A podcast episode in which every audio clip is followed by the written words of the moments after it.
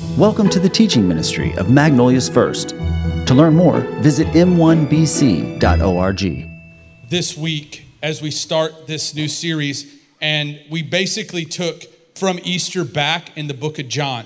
And it's perfect. It's like God meant it this way because we start when it really starts. When this idea, the, the title of the series is Mission Redemption, and it, it's twofold. As that song said, there was a miracle in the resurrection, but there was a miracle that remained. And it's that Christ lived inside of us. And so while Christ was on this walk to his death and eventually his resurrection, he was saying things to sustain those who would stay. And that's where we find ourselves in this story. So if you have your Bible, turn to John 15. This is Thursday night.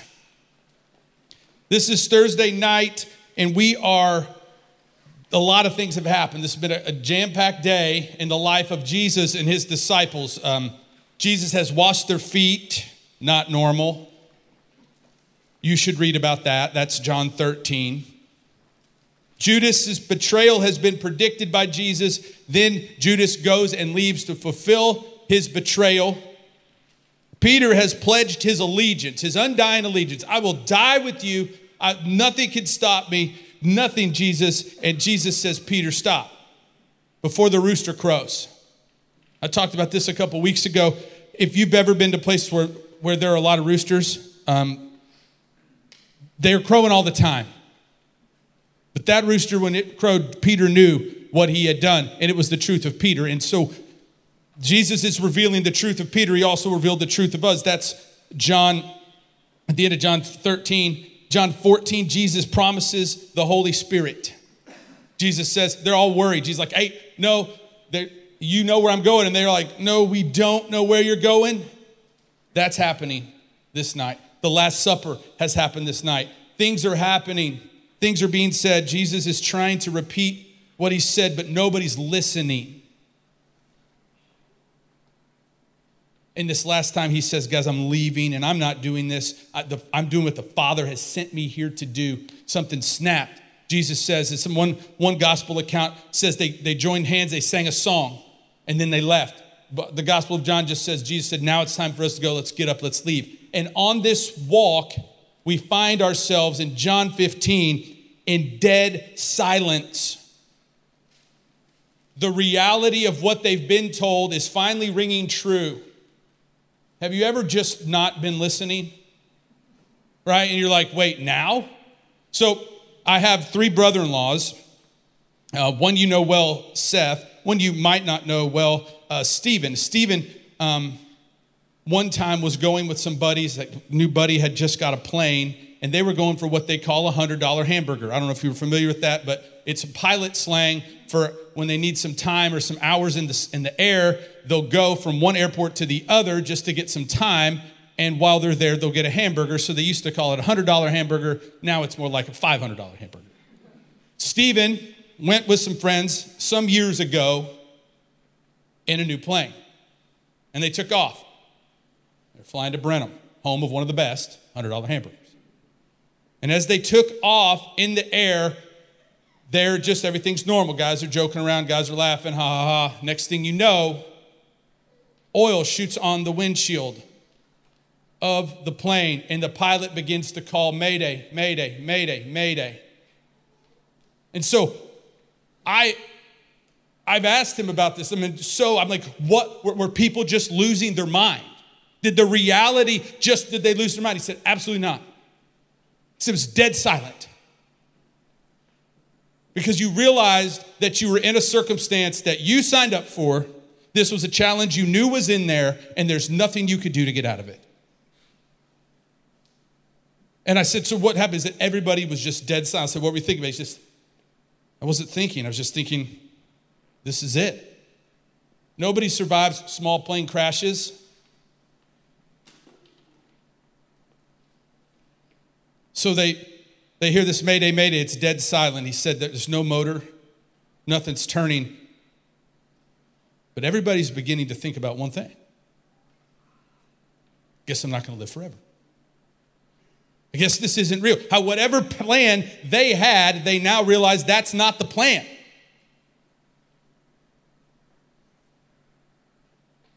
Mayday, Mayday, Mayday. 290 in Togi, there's a bus barn and there's a little airport right on the other side. They come down. He said the fastest he's ever been, and the closer they got to the ground, the faster they went. Faster they went, the faster they went, faster they went. And this is when it's going to happen, and this is when it's going to happen. And they hit down on the ground, and the plane begins to skid out, and, he, and they hit some buses, and things get crazy. Everybody lived. Praise the Lord. But that's not the point. See, Jesus' disciples were in a similar situation. Maybe you're in the same situation. Maybe this year, this whatever, however, doesn't matter. Maybe you've said everything I've tried and now it hasn't worked and there's a reality that I'm facing. I can't get out of this situation. Jesus' disciples were there also. They had signed up despite what Jesus had said, despite the things he had said. It's all in there. You can read it. Jesus had told them time and time and time again what would be their eventual outcome as a result of following him. And now, as they walk towards the death of Jesus, they realize this might not have been what they signed up for. But Jesus, in his love, reaches out to them as they're listening. And maybe today he's reaching out to you as you're listening finally to the truth. And it's real, real good news. See, that's the thing. It's kind of heavy in here. And the heaviness is a reality that the, the likelihood of us living the life that we should live in Christ often isn't the case. Because our life is living a life for ourselves. And as we wrestle with that idea and the truth of who God is, that's always a tension. And right now, we're faced with that tension and a choice. Jesus' disciples were the same boat. And if Jesus could give them one bit of advice, the first thing you would say when somebody is listening, here's what he says I am. See, for you and me, that's just a way to say things, right? It's just a way to proclaim something about ourselves. But when Jesus says it, for a Jewish person to say, I am, Jesus is saying, listen to me. What you've always thought about God, I am. Jesus is saying, I am that. And as they left the upper room and as they're walking down through the valley Kidron up to the Garden of Gethsemane, right? The places you've probably seen your aunt or uncle portraying in like some Easter pageant. These are real places. And as they're walking, it's alleged that why Jesus brought up this topic in particular was because they were walking through the temple. The temple was open. This they were celebrating the feast of Passover. Jesus was to be the Passover lamb. And as they're walking through, on the gate of the temple proper was a picture of a vine and some golden grapes. And as they're walking through this gate, Jesus says, the, the vine and the grapes represented Israel, and Jesus says, No. And here's what he says I am the true vine. I am the better version of Jerusalem. I'm the better version of God's people. I'm the complete version of God's people. I am the true vine. And it's important, I think, that we understand this because sometimes we think God, Jesus just saying things. No, it was to a particular people at a particular time that affects us for eternity. It's the way, it's this amazing way that the scriptures were written. But Jesus is looking at something and he says, No, I am the true vine. Jesus says, I am 10 times, including this, in the book of John. My favorite time is coming. Claiborne mentioned Abraham. Abraham was a very important person in Jewish faith. He's an important person to us as Christians. But when they were putting a lot of stock in Abraham, Jesus says, No, before Abraham, I am. And then the next time that we're going to get to, when they came to arrest Jesus, see, we think Jesus is just this meek person, but Jesus was every bit God. And in his godness, when they said, We are here to arrest, he said, Who are you here? And they said, We're here to arrest Jesus of Nazareth. And what's what he says? I am he. And everybody at the proclamation of his name is blown over by his power. See, he's fully God. And when his godness is on display, he's powerful. And so, as Jesus has one thing to say to his people, his boy, his friends, his disciples, he says, Guys, to make it, you need to understand a relationship paradigm. You need to understand a way something works. Starting in John 15, it says this. Here's the big idea. I want, us, I want us to understand this that remaining in Christ allows us to love like Christ. Remaining in Christ allows us to love like Christ. You cannot love like Christ unless we remain in Christ. And Christ spends a lot of verses here explaining how that relationship works. See, he constantly is imploring his disciples, we'll get to that in a minute, to, to become like Christ, to remain in Christ, to abide, to continue in the ways of Christ allows us to love like Christ. John 15, 1 says, I am the true grapevine, and my Father is the gardener. So we get some context there, perhaps where Jesus was when he brought that up. Jesus is saying that I'm the better version, I'm the true version, and I'm the reason. I'm the true vine. And here, then he begins to make a picture for those to follow. He says this He, the gardener, his father, God, cuts off every branch of mine that doesn't produce fruit and he prunes the branches that do bear fruit. Some of your versions may say he prunes and washes those. So they will produce more fruit. And Jesus tells them, You've already been pruned and purified by the message I have given you. Remain in me. Listen, remain in me, and I will remain in you. For a branch cannot produce fruit if it is severed from the vine and you cannot be fruitful unless you remain in me. The term remain, I like to use the term continue, means to stay the course no matter what. And if I was going to tell people who were following me, if Jesus is like, if I could tell you one thing, no matter what, stay in me, not passive, not show up, not go to the temple, not go to your buddy's house and no, this abiding, this continuing is an active way. Jesus says in John 8, 31 and 32, he says, Hey, these people were starting to believe, these Jewish people were starting to believe, and he's like, Hey, if you want to be my disciple, then abide in me. What that means is then become like me. Actively, disciple means thought with endeavor. Jesus saying, if you want to be like me, you have to know what I would do, you have to know who I'd be, but then you have to do it. It's not just enough to know me, the logos, it's you have to do it also. So know and do. Thought with endeavor. So he's imploring his people, hey guys, listen. I'm the vine, I'm the source, and if you don't remain in me, you will be fruitless. You will be cut off.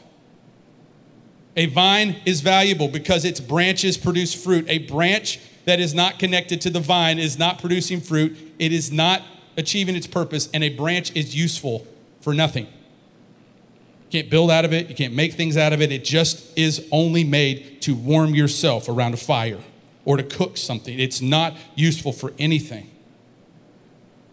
When we remove ourselves from the source, when we don't abide in the ways of Christ, guess what? We aren't doing anything we should be doing. It's not like we're kind of doing it. If you're miserable in your life, it has nothing to do with how successful you are in this world. It has to do with the fact that it is very likely you are not doing anything that has anything or looks like anything that has to do with the ways of Jesus Christ.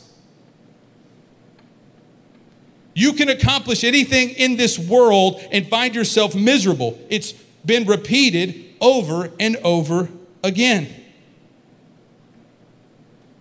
unless we abide, unless we remain. And the truth is this I can't tell that, right? You can't, I, you can't look at me and say, Jesse, the fruit's real or the fruit's not, right? It, There's some things we can do and fabricate, but listen, that's just like nailing fruit to a branch. What's going to happen to that fruit apart from the vine? I'm not really affluent in the acts of husbandry as far as that goes, but I can tell you this if you take an apple and put it back on the tree, there is nothing you and I can do to make that apple stay alive. But when that apple is on the branch and that branch is connected to the vine, that fruit is showing proof that everything's working in order. Somebody gave us a lemon tree. Whoever did that, why? You could come to my yard, there's not a flower bed there. Grass, barely making it, and I'll be honest, I looked at it a long time ago and said, guys, you're on your own. Somebody gave us a lemon tree. And I'm not really smart, but I can tell you right now, I walked by that lemon tree the other day. Actually, I tripped over it because it's still about this high. And that lemon tree is not doing good. And I know that because it's brown and it's never produced a lemon one time. Sorry. It, it, I don't have to know to know that it's supposed to do something it's not. And guess what happens if that lemon tree doesn't do that? It just dies. Eventually, it runs its course, whatever shorter, we made it, and it just dies because the fruit is there to make more fruit. We eat the fruit, but the fruit's purpose is to reproduce and make more fruit. The fruit is proof of something being healthy and on purpose and alive. And Jesus is saying, Listen, for a branch cannot produce fruit if it's severed from the vines, and you cannot be you cannot be fruitful unless you remain in me. Yes, I am the vine, you are the branches. Those who remain in me and I in them will produce much fruit. For apart from me, you can do nothing. And anyone who does not remain in me is thrown away like a useless branch and withers. Such branches are gathered into a pile to be burned. It's a real reality and it's not that you're like any of us are in here with just these intentional reasons, but for those of us, and listen, for those of us in this room who have at some point or another made a commitment to follow and become like Jesus Christ. Sometimes it says you made a decision to become a follower of Jesus Christ, not just a Christian, right? That's an easy word to say, but even here we're saying, hey, no, are you, did you step over this line of faith and did you decide to take it from your head into an endeavor? Thought with endeavor to become a disciple, to look like and act like Jesus. For those of us who've made that decision, whenever we made that decision, this is for you and I. It's a reality. That it's not all good. That's not all, it has nothing to do with the success of the gospel in our lives. But listen what verse 7 says. But if you remain in me and my words remain in you, you may ask for anything you want and it will be granted. When you produce much fruit, you are my true disciples. So here's the question What fruit do you produce? That's a, it's a real question. Nobody raise your hand. Please don't send me an email and tell me about the fruit you're producing. It will almost eliminate the fruit you're producing. It's not my call. I'm not even, I don't walk around and go, man, that person's not producing any fruit. Yeah, I'm not a judge of that. Now, there is a reality that if I'm not producing fruit, that I'm not doing anything that I'm supposed to do. No, I didn't say how much money are you making. I didn't say what does your family look like. That could be fruit, might not be. I'm saying, what fruit are you producing that proves that you're remaining in the teachings, in the ways, and becoming more and more like Jesus? That's the question. It's the last words that Jesus would say to his disciples. It must matter. You guys have followed me your this time, and now I'm telling you, if I could tell you one thing while you're listening, I would say, stay in me or you can't make it. Stay in me. Stay in me, remain in me when it gets hard, when it doesn't look like it's working, when it seems like people are trampling all over you. Good thing he put that in there. Hey, guess what? When it feels like you're being walked all over, Jesus said, that's the place to be. There's one race in the Bible, and it's to the back. The first shall be last. There's one place we should fight to get it's the back. There's one person we should glorify, and it says right here at the very end when you produce much fruit, you're my true disciple, and this brings great glory to my Father. You may not be the focus, but that's how you know you're doing it right. no one may know, but that's how you know you're doing it right. Because when we remain in Christ, there's a reason he's telling us to remain in him. Because when we remain in Christ, we have the ability to love like Christ. And he's telling us to remain in him, not just so that he can have a bunch of followers, but so that we can produce fruit. Well, how do we produce fruit? Well, we remain in him, and the result of remaining in him should be this love. But Jesse, they're doing it wrong. Yes, I get it. But Jesse, you don't know what I've done. I do not, and it's worse than you think. But no, no. We remain in Christ, and the fruit is produced not through our righteousness, but we remain in Christ because when we remain in Christ, we realize that we did nothing to get there. We didn't earn it, we couldn't earn it, and no matter what we do, it, it pales in comparison. It's called filthy rags in the Bible. Whatever we can do is nothing compared to what he did. And so all we have is to say, hey, all I know is this I used to be a miserable, lost sinner, but God saved me through Jesus. Ephesians 2. I used to be dead, but now I'm alive. What did you do? Nothing. I just believed the truth about who Jesus was. And for those of you who have accepted that, you have a responsibility to remain in Christ, to call yourself a disciple. And the proof of that is not for me to see, but is for you to see the fruit that is happening as a result. And that fruit looks a lot like this love. It is love. Problem is, we aren't loving because we love us. And loving us almost prohibits us from loving anything outside. So, unless we see ourselves properly, we cannot love.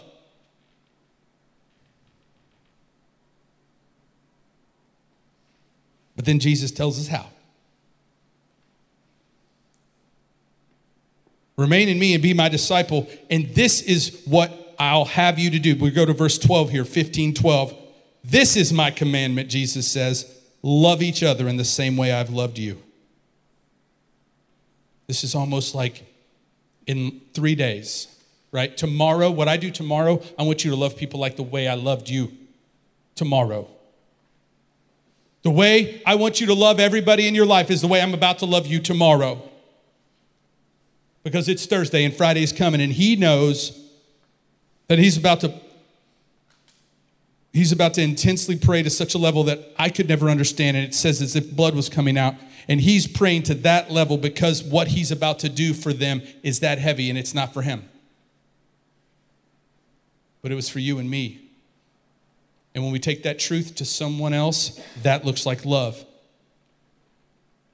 And it looks like not acceptance of sin, but it looks like we can look at them and love them because we have something that can remove them from that sin and take that sin away and not judge them because of that sin, but go, hey, I was dead.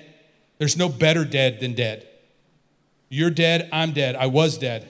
There's no better dead. Dead is dead. Well, I, I died doing this. And there's no better dead.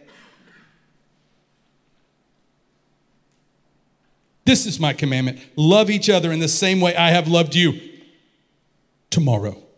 And of course, throughout this whole ministry, they followed him in. There's no greater love than to lay down one's life for one's friends. Well, who's a friend? The last guy who asked that got a really cool illustration we've really used for a long time, right? Who's my neighbor? Who's my neighbor? They were trying to nail Jesus down. Hey, what are the greatest commandments? Love God, love your neighbor. And this is what they said. Well, who's my neighbor? Jesus said pretty much everyone. So who are we removed from loving? No one. This is not some preacher standing up trying to talk on current topics, and I won't even have to talk about them because it doesn't even matter. Because if love is not the first thing people see in us, then we're doing it wrong. Jesus says, You better stay in me and stayed in me. The first thing that looks like me, the first thing that continues, the first thing that remains, the first thing that's effective is to love each other in the same way I've loved you. And then he looks at them and he says this in verse 14 You are my friends if you do what I command. His commandment was love. You're my friends if you love. I no longer call you slaves because a master does not confide in his slaves. Let me tell you this right now. Through grace, we aren't just these people that are just lucky to be there. We're not just, we could be. He go, hey, you guys could come to heaven, but when you're in heaven, you'll just always feel barely eked in here. But no, he calls us sons and daughters, and Jesus is calling us friends. But listen, Luke 17 is true too. We're tools in the hands of the master. So we don't need to get the wrong idea that we just got this thing, we just sit around and we do. Luke 17 says, Hey, does a master call in his servant and say, Hey, let's all eat together? No, he calls in his servant, he says, Fix me a meal, get my robe, set my house up. And then what thanks does he get? Nothing because it's just a job well done. Yeah, we're friends. We have a job to do, and that job gives us fulfillment and purpose because that job for once is something that doesn't involve us. See, John, John 8, 31, 32, Jesus was looking, I know I've referenced this before, but here's what he says. Jesus says, Hey, to be my disciple, you must abide in my teachings. You must continue on, and then you'll know the truth. And the truth will set you free. Well, how? There was no Bible back then. So, what he's saying is if you act like me, look like me, and do the things I say, you'll be my disciple and you'll know the truth. Well, what truth will I know? Well, you'll know the truth that living for Christ is the only way to live that being last really feels like first. Putting others before yourselves, not lording over your position, is actually freeing. Living a life of humility is the real truth, and that truth will set you free. Because, see, that's what people need to know. They used to live under this idea that you were earning something, but now you don't have to earn a thing because it was given to you, and that's all you have to offer is the truth of who Jesus is. And if that doesn't fire you up, my question is do you know him?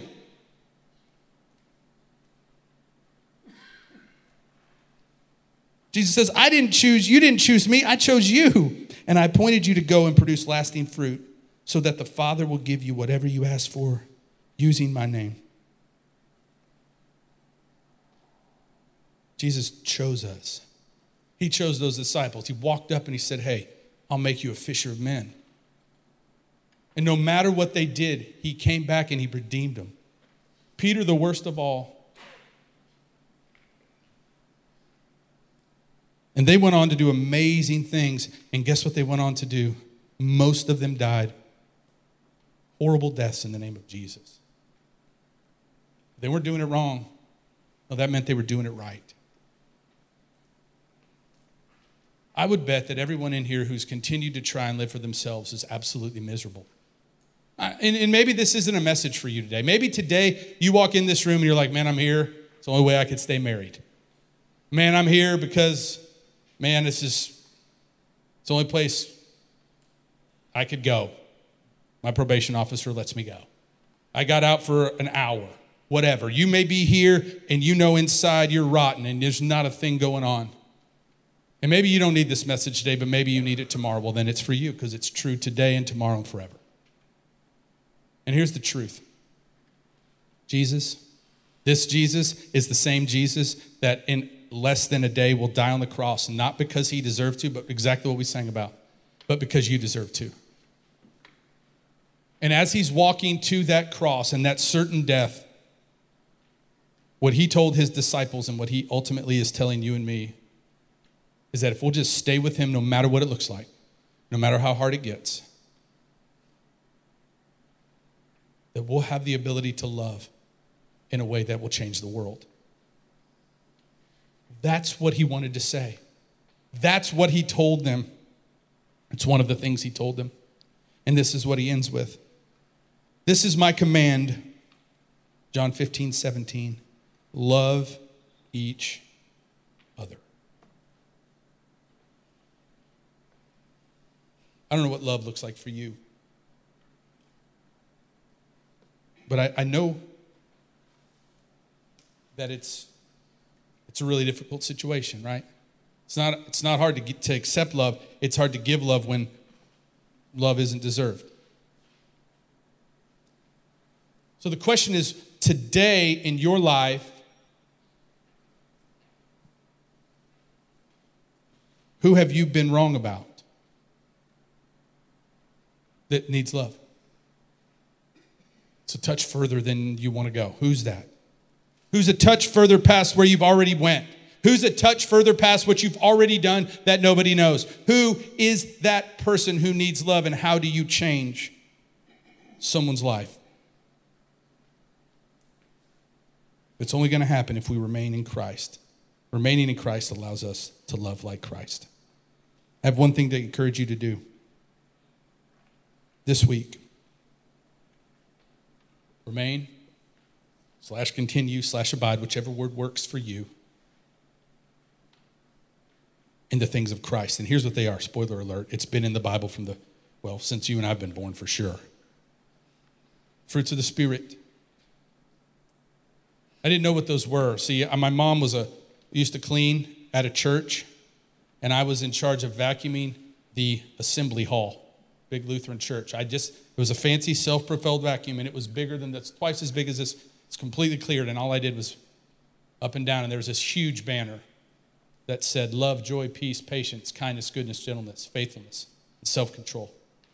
And I just said them all, and sometimes I'd say them in a funny accent, sometimes I'd say them backwards, sometimes I'd say them for hours. I didn't know what they were. But one day somebody said, you know what the evidence is that Jesus is living inside of you? I, no, I have no idea.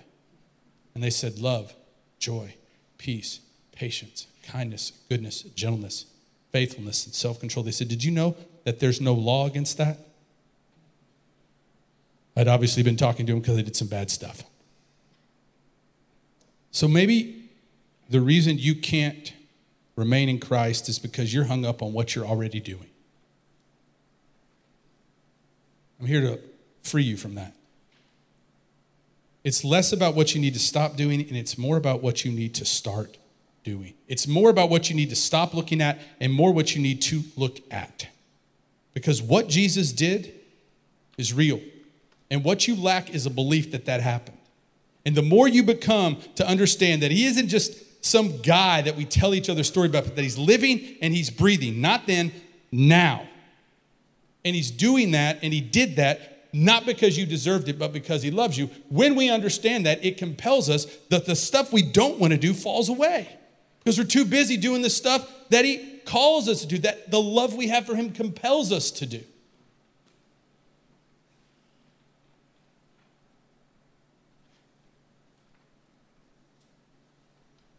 Because to remain in Christ allows us to love Christ. Let's pray. Father, we thank you for this day, for this opportunity. And next week, as we pick up another reality of what we would face, we ask that you would strengthen us, that you'd show us, that you'd give us insight in the, into our lives where we need to remain in you, to, to lean into the conversation that you've started in us through prayer, the conversation that you've started in us through your word, and that we might find that when we remain in you, we find the truth, and that truth sets us free and others free. And it's in Jesus' name we pray. Amen. Thank you guys. Have a great day.